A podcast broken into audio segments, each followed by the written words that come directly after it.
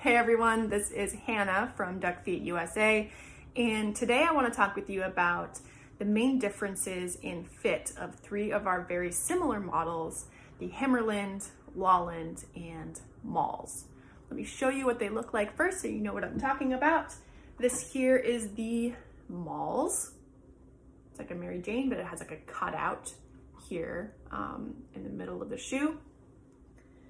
We have the Lolland, it's a T-strap model, and we have the Himmerland, classic Mary Jane. So the biggest question that I get about this model would be how they fit on your foot, specifically on the top of your foot. So I want to talk about the differences and how it feels for someone with a higher instep.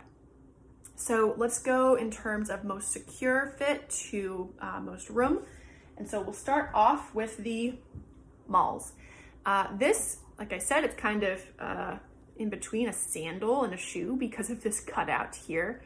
Um, it has the most delicate aesthetic, I would say, of the three because the sole is slightly thinner than the other two, the sole and the other two, and the strap is a little bit thinner than the other two. It's kind of hard to tell unless you're really looking at them side by side. So the Mols is has the most secure fit on the top of the foot of those three models. Um, it still is a duck feet model, so it has the wide toe box at the top and it narrows slightly toward the heel. It still fits someone with a medium to wide foot, and it does have the, the most secure fit on the top. So if you're someone that has a higher instep or a higher volume foot, then you'll see that this might feel a little bit too tight for you. It might not, but if you try them and you, you put them on and this seam here, this vamp, is hitting your foot in a place that's too uncomfortable for you to be able to walk in them and break them in, then this one might not be the fit for you, but we have other options. Keep in mind that with all duck feet, they're all leather, so they will soften and break in, and you'll get a little more room in them as you start uh, walking around in them. But if this one's just too tight for your too tight for your high instep, um, I would suggest trying the Himmerland if you want um, a really similar look. So let's talk about the Himmerland.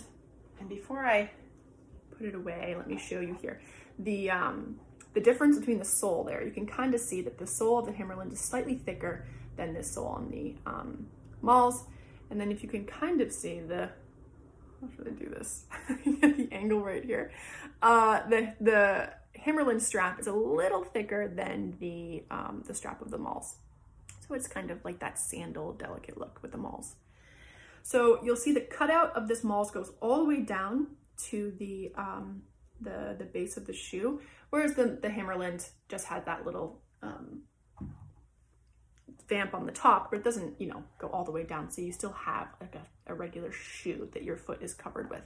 Um, so this Himmerland, again, has a vamp across the top, but because it doesn't extend all the way down to the bottom, it's not going to feel quite as tight on that seam on your foot as the Mols would. So if you try the Mols and it's a little bit too snug on the top, try the Himmerland. It gives you a little more room. Uh, I have a high instep, and when I put these on, it's a little bit, um, a little tight on the top here for me. Not too tight that it's not gonna break and I'm gonna be fine in them, but that's the place where I feel that I'm gonna get more room when they break in. This is where it's snug for me and my higher instep. Um, this is the Himmerland in green. Then we have the Lolland. It's essentially the same shoe as the Himmerland, except that it has this T-strap here, which is cute for one. And also, if you have a high instep and the way that the um, Himmerland was hitting you here with the seam going across, if that's uncomfortable, the Lolland is a great option because this leather gives a little bit more in this area. So it stays secure on your foot, but it's not quite as severe uh, a connection there. So this is a great option if you really want a shoe like this, but that vamp just isn't gonna work for you. Um, Here is the Lolland in slate. The slate is a deep charcoal brown, deep charcoal gray with brown undertones, and it also has the contrast stitching here. Um, let me show you the difference between the slate and the black. Um, I get a lot of questions about that, so while I'm here, might as well show you. The black is a really matte sort of look, whereas the slate has sort of like a mineral-y sheen. The way it patinas when it breaks in is really cool. The slate gets a little more rustic looking, whereas the black stays a little bit more matte in color. Um, so that's the black versus slate. Those are the main differences in how these shoes are gonna feel.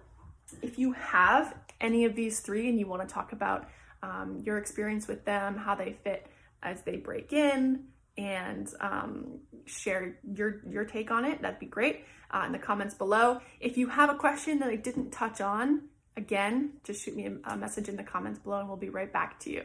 Thanks so much.